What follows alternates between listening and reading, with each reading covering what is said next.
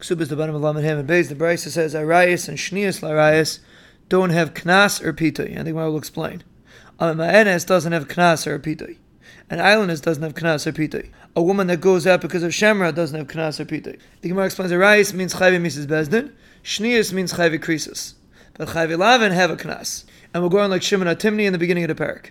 The Imam is another lashon harayis achavi Misos Beis Din and chavi krisus. Shnius is chavi lavin, and we're going like a Shimon Menasya. The Gemara asks the Brisa says only Mamaenes doesn't have a kanas or a pitay, but it sounds like a regular katana does have kanas. We're going like the abundant that holds that katana has a kanas.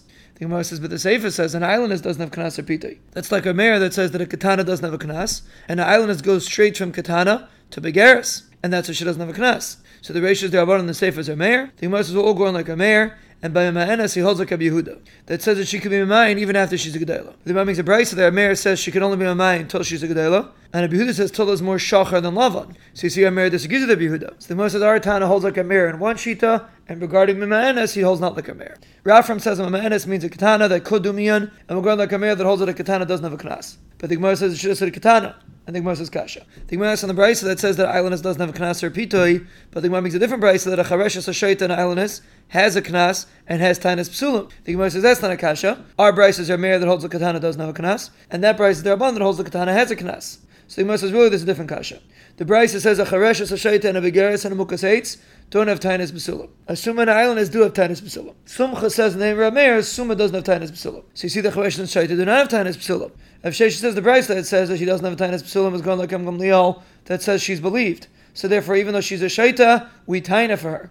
And the Braisa that says they do have tainus basilim is going to look at Bishua that says she's not believed. The Gemara asks, why does Begaris not have tainus basulim? Barav says by Begaris we assume all the dam of the first night is basulim. The Gemara says if he's tining that he didn't say dam, he's believed. But we're talking about that he says Pesach Pasuach and therefore there's no tainus basulim. The Gemara explains why Simchas holds that Suma doesn't have tainus basulim because she falls on the ground and she loses her basulim and she doesn't see the dam to ask her mother what happened. So therefore there's no tainus basulim. The Gemara asks, what does the Brisa mean that a shemra doesn't have kanas or pitay, but she's chayiv skila? Shesha said talking about a woman that a shemra went out on her when she was younger. The Papa says we see from here that a star, that a coil went out that it's forged, you can't collect with it.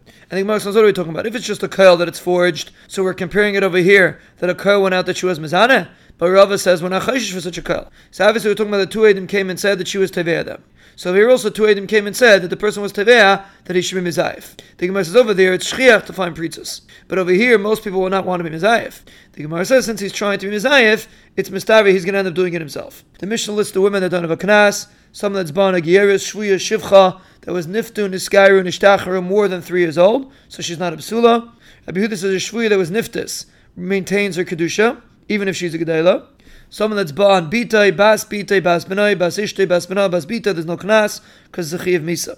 And anyone that's mechayiv misa doesn't pay money because the pasuk says v'im lo yasa inanish yanish. Rabbi Yochanan explains that Yehuda Var Mishnah and Abdaisa say the same thing. Because Abdaisa says that a shvi is allowed to eat truma. Gemara says there's no right. Maybe Rabbi Yehuda only said it over here in order that a chayta shouldn't gain, so you should have to pay a knas. But over there, maybe regarding truma, he holds like the rabbanon. Maybe Abdaisa only said about truma the rabbanon. But Knas, that's Minatayr, maybe he holds like the Rabbanan.